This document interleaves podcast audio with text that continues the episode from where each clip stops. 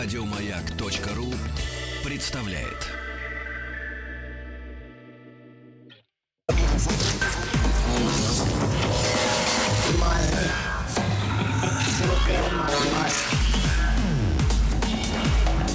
Объект 22.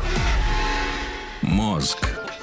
Это «Объект-22», я Евгений Стаховский, и, э, наткнувшись в очередной раз где-то в преддверии известных событий, так часто бывает, всегда что-то совпадает где-то, на очередной гороскоп вдруг подумал, что современность — это, конечно, прекрасно, но у всего же должно быть свое начало, и есть, если есть возможность до него докопаться, то почему бы не попробовать. И здесь уже Роман Броль, историк астрологии, кандидат культурологии. Роман, здравствуйте. Здравствуйте. Да, спасибо, что нашли на меня время.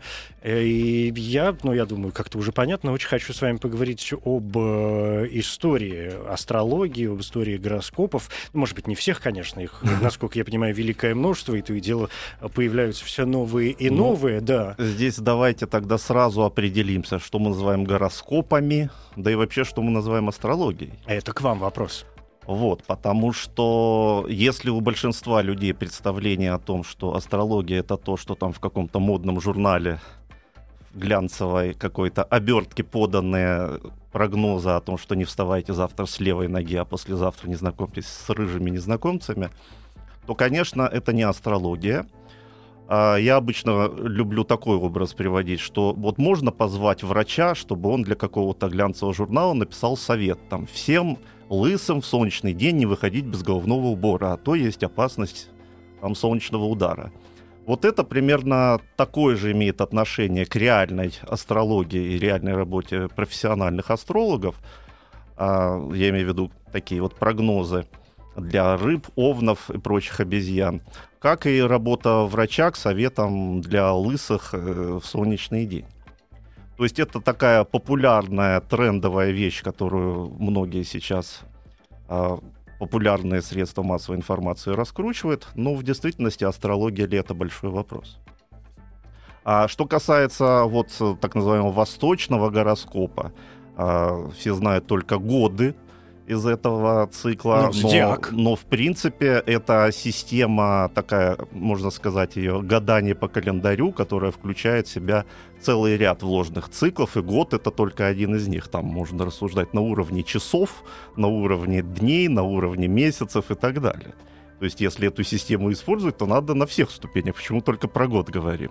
В частности, известная всем система китайской акупунктуры, иглоукалывания – она же построена на резонансе определенных так называемых энергетических меридианов тела, которые активизируются в определенные вот часы.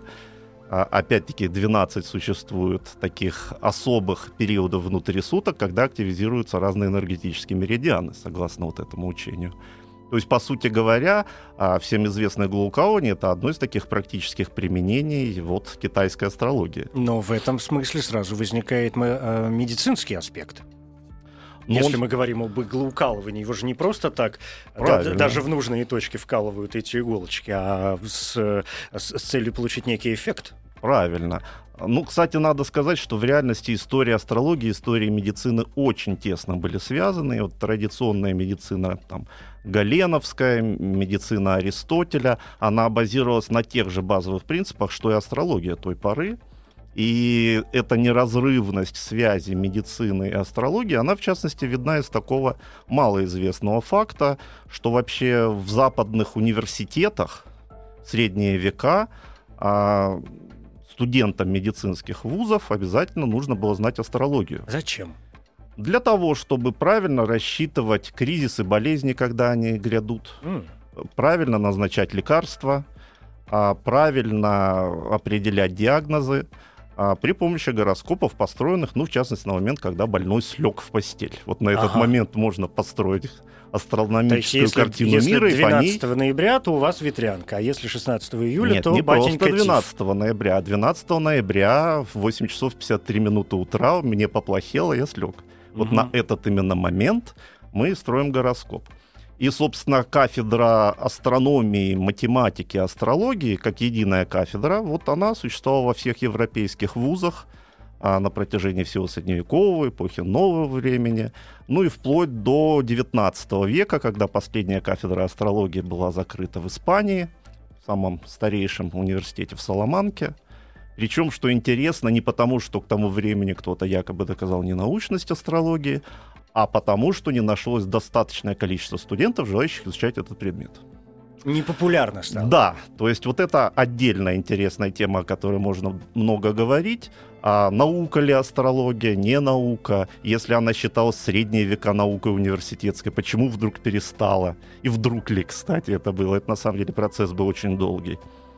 А по большому счету здесь произошел процесс, так сказать, вытеснения просто астрологии из круга интереса ученых. Вот, ну, по целому ряду причин. Можно, если хотите, ну, потом ну, про это поговорить Хотя бы несколько. Что потом-то? Давайте уж сразу. Ну, первое, самое главное, что если мы будем говорить о системе мира, в которой жили люди в античности, в средние века, в начале нового времени, то доминировала так называемая Птолемеева система мира, которая базировалась на аристотелевских принципах натурфилософии. И, собственно, вот в концепциях Аристотеля, учения о небесном эфире, о подлунном и надлунном мирах, о четырех э, стихиях, которые бушуют в подлунном мире. Собственно, эта вот система натурфилософии, она позволяла объяснять, почему астрология работает с точки зрения вот этой системы.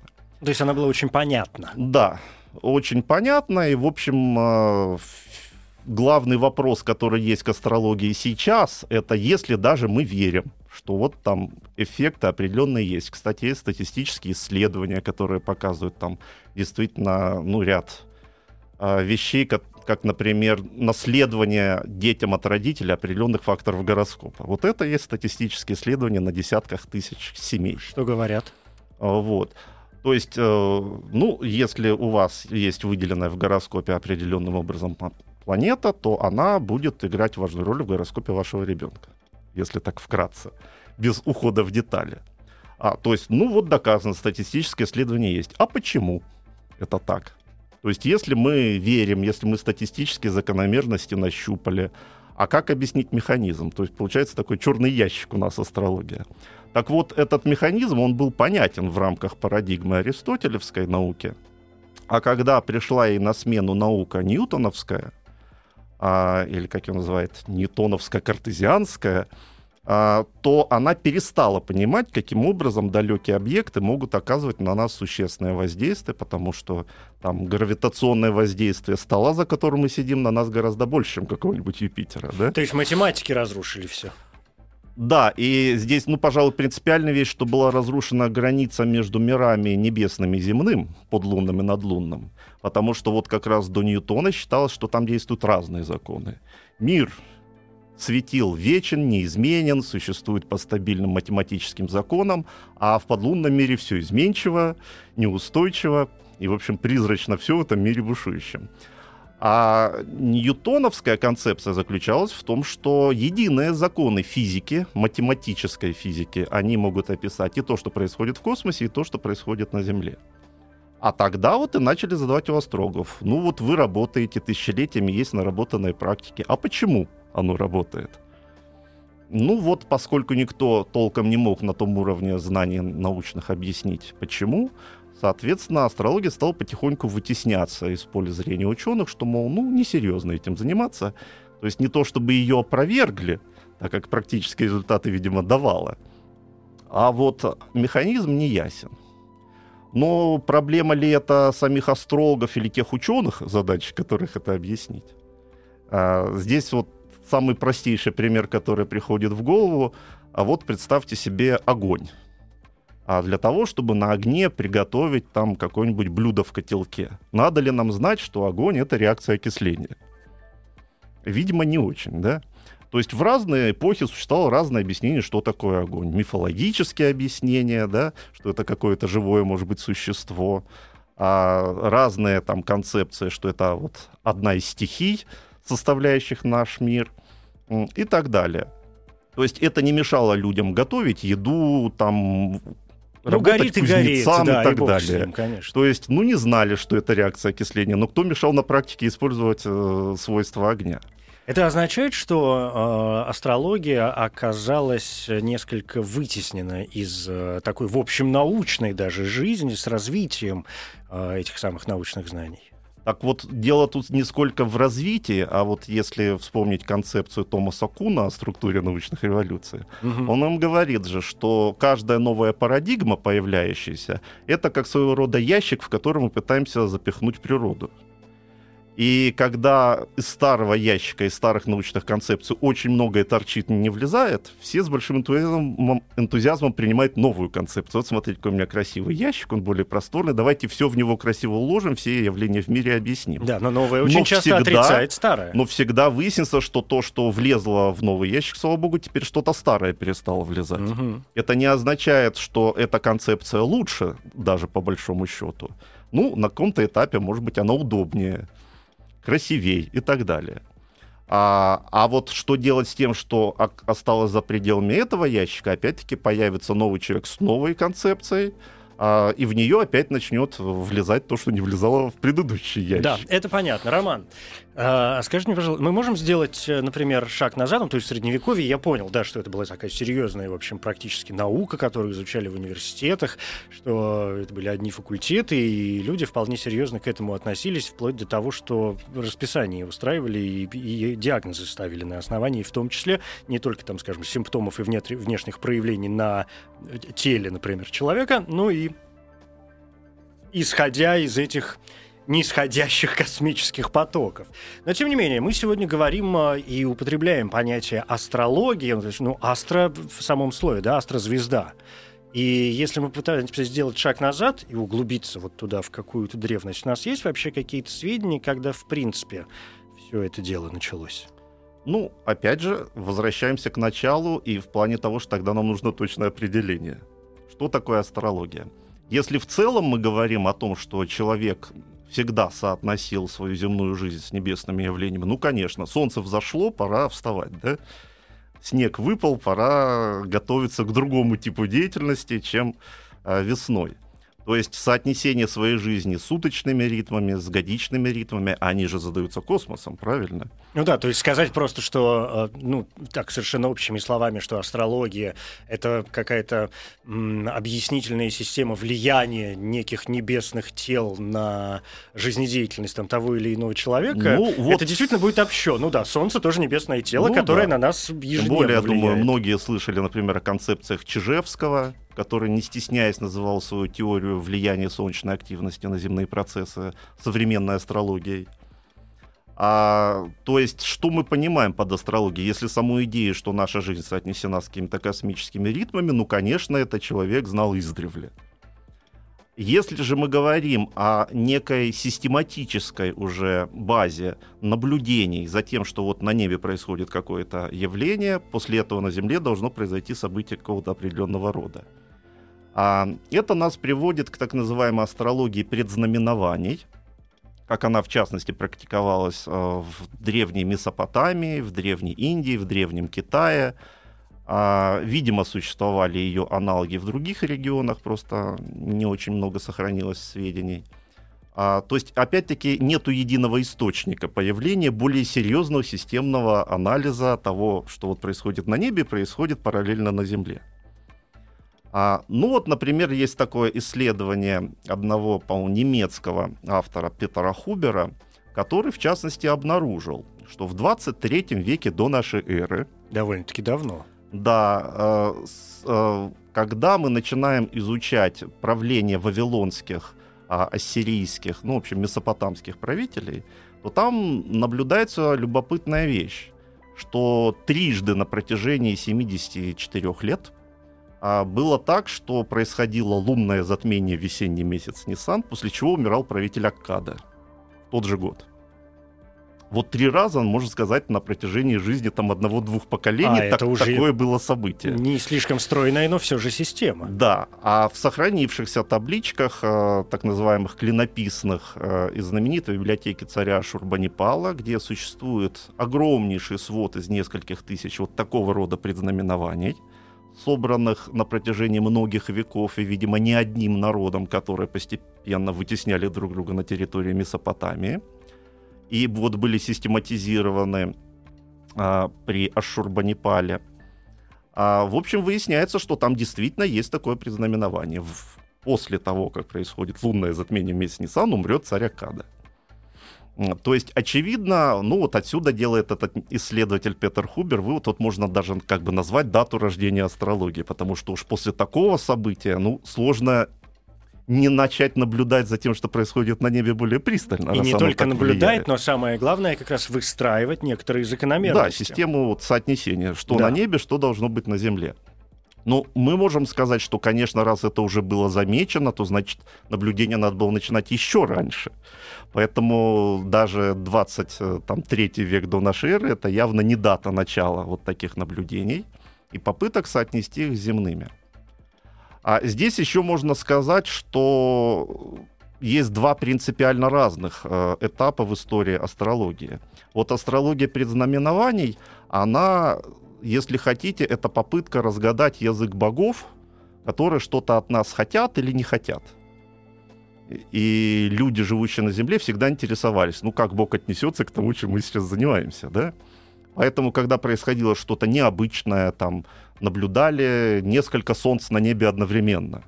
Ну, конечно, тогда не умели разного рода метеорологические феномены, оптические отличать от, собственно, астрономических, да? Или когда происходит неожиданно затмение, или когда в рассчитанный момент оно не происходит, вот, то это всегда считалось, боги от нас чего-то хотят. Надо понять, что. То есть в первую очередь изучались вот именно не обычные циклы Из космические, а явления. то, что выбивается из угу. привычной картины мира. Это значит, боги от нас что-то хотят. Пользуясь современным языком, боги посылают нам смс угу. мы недовольны, вот затмение вам за это. И можно тогда предположить, что надо судорожно предпринимать какие-то ответные действия, раз боги недовольны. И действительно существовали в разных культурах древности специальные обряды умилостивления богов для предотвращения негативных предзнаменований. То есть здесь нельзя сказать, что астрология это фатализм, что, мол, все, что предсказано, то и будет. Наоборот, это как раз система диалога, если хотите, с, с богами. Это сигнал, которому мы... Это предупреждение, да. Начальство на которое мы значит, быстро на, да, начинаете наводить порядок. порядок угу. да. Вот. То есть вот в таком режиме астрология существовала примерно до рубежа нашей эры и зафиксирована во множестве культур древности, ну вот в частности, опять-таки, в разного рода месопотамских культурах, э, в Древней Индии, в Древнем Китае и так далее. А потом начался совершенно новый период в истории астрологии, когда обнаружили уже люди, что то, что раньше казалось необычным явлением, на самом деле тоже периодическое явление, но просто с меньшей частотой, как, например, те же затмения. И появилась так называемая математическая астрономия, то есть возможность заранее предвычислить, что где будет на небе. И вот в этот новый этап истории астрологии уже начали больше обращать внимание на возможность предсказать какие-то циклические явления, и на основе их сделать, может быть, и ретро-прогноз, и прогноз в будущее и так далее. И вот, собственно, эта астрология, она и получила наибольшее вот развитие на протяжении уже нашей эры. То есть СМС сменились, э, система СМС сменилась системой Ну да, раньше думали, что это индивидуальный звонок лично нам, а тут выяснилось, что это запись, которую прокручивает начальство раз в несколько да. лет периодически. Ну, потому что вы тупенькие ребята, вам все время нужно повторять, да, вы все время забываете о чем-то. В этом есть какой-то хороший такой правильный подход, безусловно, да. Вот, но теперь мы не просто реагируем на то, что нам говорили на небе, а начинаем раскручивать ритмы циклы и вперед, и назад во времени, поэтому возможен индивидуальный прогноз более детальный, ну и прогнозы и для стран, и для городов, и для животных, для самых Но разных вот здесь, объектов. В том-то и дело, что вот здесь начинает происходить вот это разобщение, когда есть какие-то общие вещи, как, ну, не знаю, знак зодиака, окей, близнецы, и пошли на 12 страниц все, что свойственно близнецам. Нет, это не совсем А потом индивидуально, ну, об этом после новостей. Хорошо. Мозг. Здесь Роман Броль, кандидат культурологии. Говорим об э, истории астрологии. Вообще Роман чувствуется, конечно, некий э, подвох. То есть создает впечатление, что и астрология, как многие другие области знаний, это не а, ну, неважно каких знаний, да, точных или совершенно фантастических каких-то систем, эм, не сама по себе является чем-то единожды и навсегда сложившимся, а таким явлением, которое постепенно впитывало в себя все больше и больше системы, какие-то дополнительные знания, а, дополнительные влияния, исходя из популярности тех или иных элементов а, в разные времена. Да, мы вспоминали, вспоминали шумеров, а, Месопотамию, ну и так далее, египтян, да, у которых все это как-то происходило. Но в конечном итоге все же вылилось во вполне стройные системы. Ну, то есть, мне кажется, все равно в мире там сегодня существует две какие-то основные вот действительно вещи, которые мы приня... Э, которые принято связывать с э, как так или иначе с астрологией. Это вот тот китайский гороскоп из 12 знаков, годичный, да, который укладывается, учитывая цвета, а там стихии и так далее, в 60-летний какой-то цикл, да, который потом повторяется, и зодиакальный 12-значный тоже цикл, который мы все прекрасно знаем, все радуемся, кто Овен, кто, кто Близнецы, кто Скорпион, а, хотя поговаривают, что там где-то есть еще и змееносец, 13 Ну, такого нету, конечно, знака зодиака. Дело в том, что здесь просто происходит путаница между двумя системами координат. Есть созвездия, то есть группы звезд ярких, которые очерчены достаточно произвольным образом, все разного размера. Вот решил Международный астрономический союз в 1922 году, что на небе будут 88 созвездий с такими названиями, с такими-то очертаниями. Закрепили. А знаки зодиака это несколько другая вещь. Это деление года на 12 месяцев, если хотите. То есть у нас есть 4 времени года, в каждом из которых есть, можно так сказать, три этапа. Становление этого времени года, его расцвет и постепенная смена на новый. Вот э, в этой системе, соответственно, 12 месяцев. Ну и тут 13 месяц никуда нам не сунуть в наш календарь уже. Это к вавилонянам, видимо, да, восходит? А вот. Да, это, это, кстати, действительно вавилонское изобретение. Вот такая система координат, деление уже пути Солнца на небе а не на какие-то участки, вот мимо этой звезды проходит Солнце, мимо этой, мимо этой, а просто на 12 равных участков по 30 градусов такая удобная система координат, после которой, вот возвращаясь к предзнаменованиям, о которых мы говорили до перерыва, а, удобно фиксировать. Вот новая звезда появилась не абы где, под левой пяткой такого-то мифического героя, а в самом начале знака близнецов. Ну, отлично. То есть это система координат, ничего большего. А, да, созвездия, которые находятся рядом, могут носить такие же названия, как и знаки зодиака, и созвездий больше, чем знаков зодиака. Можно туда змееносца добавить, можно кита, можно секстант. А Солнце проходит по всем этим созвездиям, но знаков зодиака все равно 12. Это знаете, как вот здание стоит и остановка автобусная, названная по имени этого здания. Вот знаки зодиака названы по именам созвездий а как месяцы названы в честь чего-то. Ну, их вот именно 12, это просто такая удобная система координат.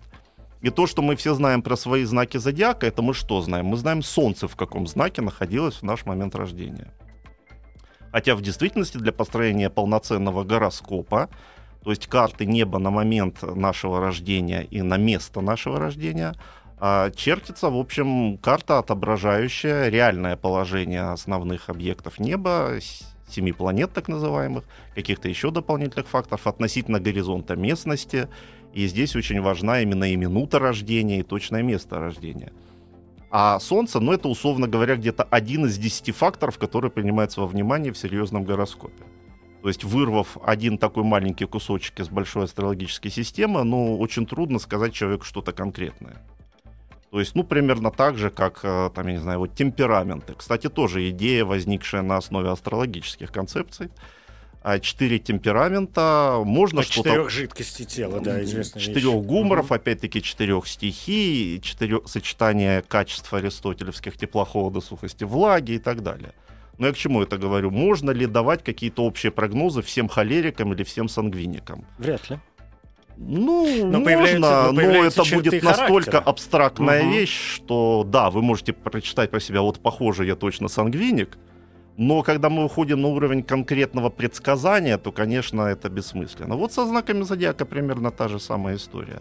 То есть, да, какие-то общие черты каждый может в себе узнать, прочитав про свой солнечный знак, но без э, реально построенного гороскопа, который уточнит, где, как, что, в каких условиях те или иные угаданные вроде бы черты проявятся, уже по солнечным знакам мы не скажем. Поэтому все эти популярные прогнозы, это, конечно, так, мало ну, имеет отношения ну, к реальной с популярными да, прогнозами. Давайте вернемся к э, истории. Значит, они разделили все это, если мы говорим о зодиаке, да, на 12 э, да. как это сказать правильно, так на, вот, на цикл из 12 элементов, да. состоящие, и вот тогда же там в какой-то момент опять э, стали подходить к предсказательной да, системе, и вот, замечая, что есть что-то похожее. Собственно, вот последние века до нашей эры, в эпоху эллинизма, вот возникает это самое представление об индивидуальном гороскопе, то есть до того несколько лет астрология себе спокойно без гороскопов существовала за счет тех самых предзнаменований. Причем, что важно отметить, астрология при знаменовании была государственным делом.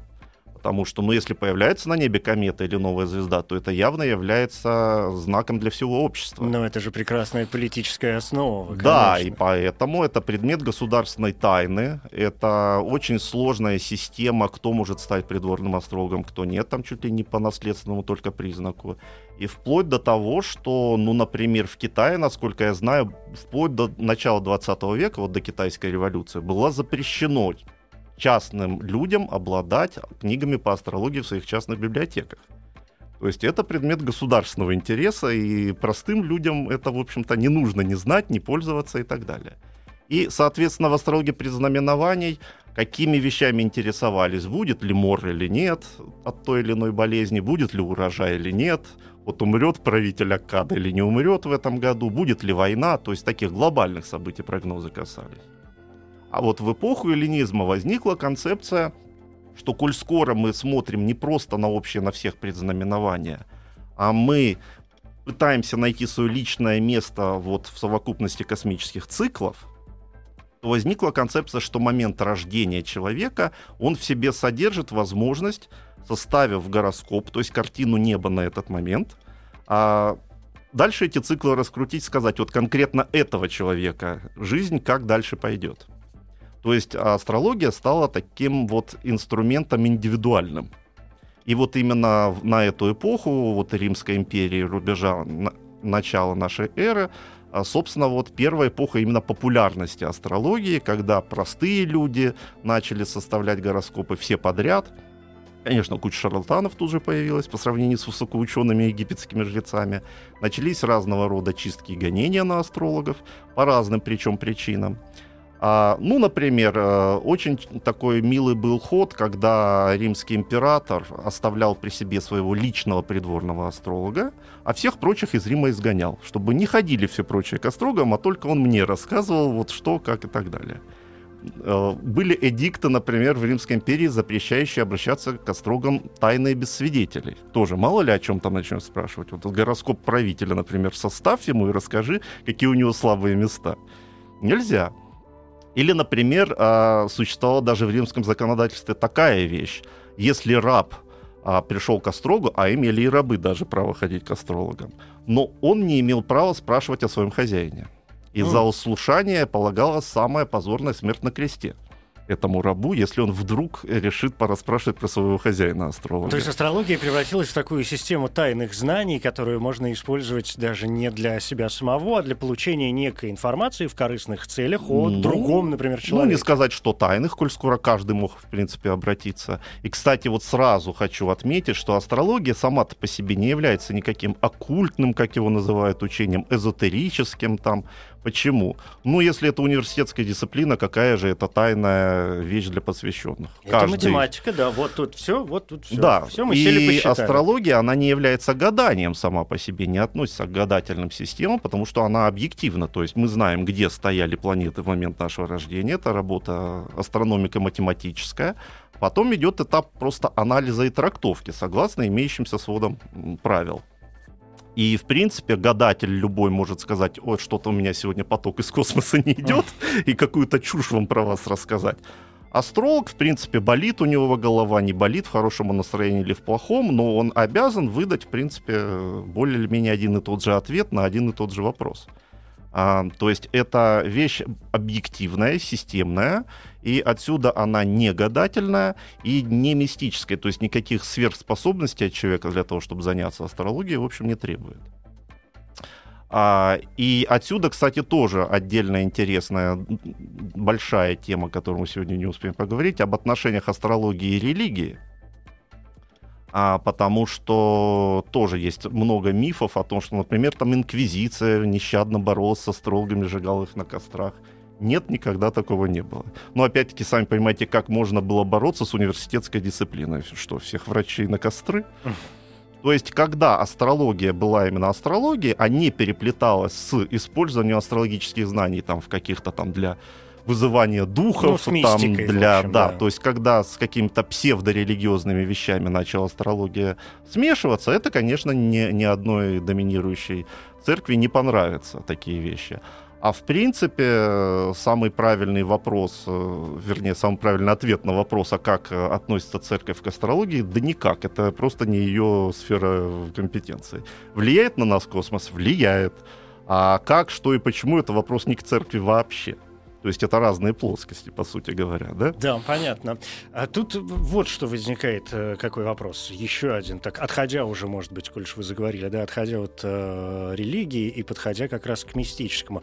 Но действительно, связь э, некоторых астрологических знаний с мистикой в обществе, ну, в таком на обывательском уровне, бывает достаточно сильна. Мне кажется, что во многом это может быть связано с тем, что ну, то есть с реальными историческими э, именами мы можем взять каких-то людей, которые занимались и, астрол... и астрологией, и среди них найти ну, действительно там исторически великих ученых, ну как как Кеплер, например, да, который был, все, откройте любую книгу о ну, Кеплере, конечно. выдающийся астролог, э, помимо всего прочего. Так и имена, которых мы сегодня наделяем, ну, сами обволакиваем вот этой дымкой загадочности, как, например, Нострадамус, допустим. Ну, с его знаменитыми предсказаниями. Опять-таки надо сказать, что одно не мешает другому. Да, Нострадамус был ясновидящим, очевидно, да. То есть те вещи, которые он писал в своих центуриях, там, например, угадать имя Гитлера там за много веков и так далее, это именно астрологическими методами сделать невозможно. То есть то, что он астрологию мог использовать как некий катализатор для своих видений, ну, очевидно, да. То есть он, опять-таки, был профессиональным врачом, математиком, mm-hmm. астрономом, астрологом, но вместе с тем и вот эта вот составляющая его жизни мистическая была велика, что, собственно, отсюда не заставляет нам сделать вывод, что математика — это занятие принципиально для ясновидящих или врачебное да, дело. Да, да, вот почему-то астрологию у нас всегда с этим путают. Мне очень понравился один пример. Вот недавно прочитал статью одного критика астрологии, разумеется, профессионального а у астронома. У астрологии есть критики? А как же? Ой, дайте мне передохнуть минутку здесь. Объект 22. Мозг. И что критики астрологии?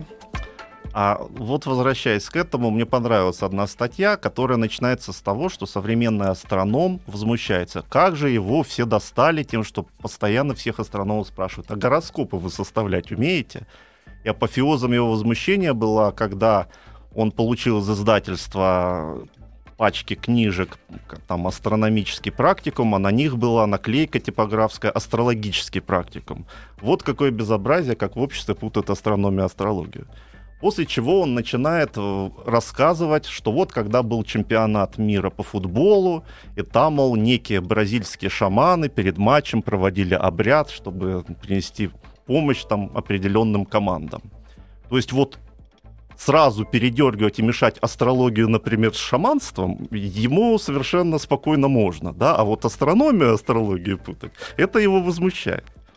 В принципе, опять же повторю, да, вот последнее время, ну, опять-таки, это связано с тем, что, как мы уже сказали, астрономия, математика начали несколько косо поглядывать на астрологию, хотя вплоть до 17 века математика, астроном, астролог — это были синонимы.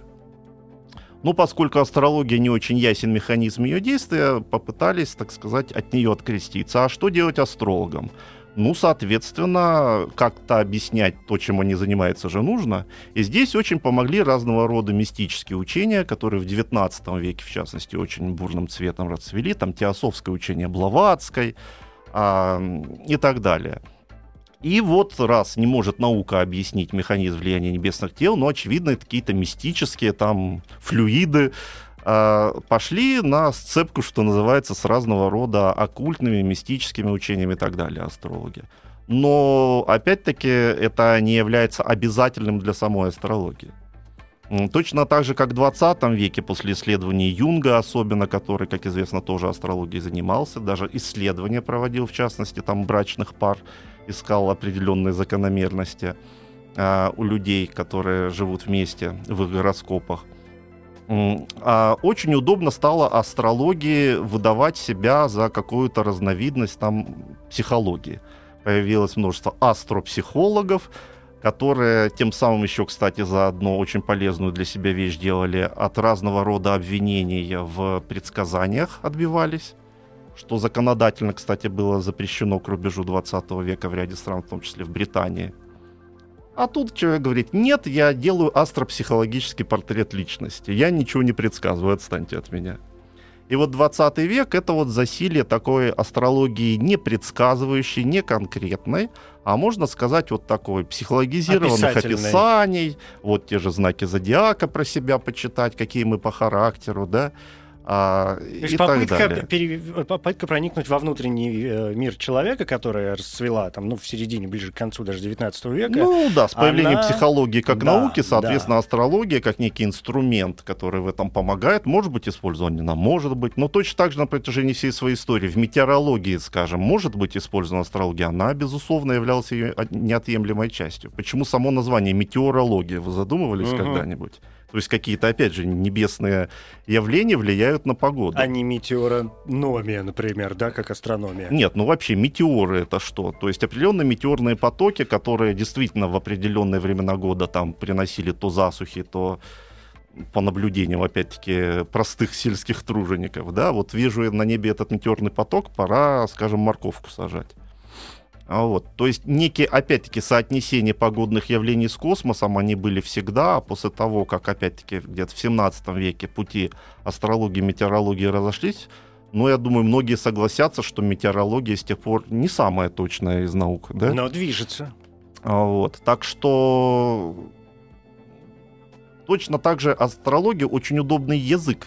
То есть здесь можно отдельно говорить о семантике астрологии а, потому что она очень удобный язык для описания разного рода земных явлений и процессов. Поэтому, например, травники еще в античные времена с классификацией а, по именно планетам и знакам зодиака появлялись. А в разных науках там, ну, я, все знают, например, вот драгоценные камни по знакам зодиака можно распределить, можно там животных, растения, вот все что угодно можно расклассифицировать а, по астрологическим параметрам. То есть это еще удобная система языкописания которая, кстати, имела международное хождение. И вот э, если мы говорим про арабскую средневековую астрологию, иудейскую астрологию, а там, я не знаю, зороастрийскую, западноевропейскую, это была одна и та же система. А, то есть такой язык международного общения, если хотите. Ну, то есть как не было там, я не знаю, скажем, католической геометрии, также никто на самом деле не говорил, что есть особая там иудейская астрология, особая арабская астрология. Это единая цельная система была. И вот очень много мифов, что якобы это совершенно разные были вещи. Нет, э, она существовала в достаточно цельном виде, ну, вплоть где-то до эпохи нового времени, когда начались разного рода процессы, связанные с ее искажением, ну, в частности, попытки очистить античные знания от наслоений, которые арабы неверные там принесли. Вот, что приводило к соответствующим проблемам. Или попытки опытным путем, как, например, Фрэнсис Бэкон, который верил в астрологию, ею активно занимался и пытался как раз тоже ее очистить с точки зрения новой науки. Как и Кеплер тот же самый. Вот, то есть это все люди радели за астрологию и пытались ее приспособить к новым требованиям науки. Но вот не ну, очень они не оказались очень совместимы. Ну, то есть под занавес нашего разговора здесь э, вот какие моменты проявляются. Ведь кто-то сейчас, например, скажет, но ведь работает же, да, и здесь, наверное, в первую очередь м- два момента возникают э, самых главных. Во-первых, это э, безусловный момент, ну вот вы говорили, да, что мы вернулись к описательным каким-то элементам, ну, к описательным элементам, и притягивая на себя эти самые элементы, читая что-то, мы Нет, находим ну, действительно, не... потому что это слишком общо Не надо отрицать, что есть астрономия, астрология, математика как единая система, вот как она бытовала в средние века, так если вот изучить, как это делали старые мастера, можно на очень конкретные вопросы очень конкретно отвечать, в принципе. Нет, ну можно же притянуть за уши все, Вот. что угодно. Ну как, если вы спрашиваете, состоится ли сегодня моя встреча с таким-то человеком, астролог вам скажет нет, а она состоится. Вы сразу проверили, он не прав. То есть здесь все очень просто на самом деле. А Вот. Если есть такие люди, которые действительно у них работают, ну, значит, надо просто пытаться понять, почему. Ну вот, глядишь, новые парадигмы, научные нам эти механизмы, может быть, пояснят. Может быть, да, безусловно. Спасибо большое. Роман Броль, кандидат культурологии, историк э, астрологии, пытались проникнуть в тайны этого самого непонятного бытия, хотя, в общем, э, вполне понятного, как выясняется. Все укладывается, в, по большому счету, пусть непростые, но математические приемы, от которых уже можно плясать и дальше, а там уж пляши да, не на хочу. самом деле, на самом деле астрология это хочет. сама эта расчетная вещь. Вот об этом не надо забывать. И если про это говорить всерьез, то без математики, астрономии все равно никуда. Не получится. Спасибо большое.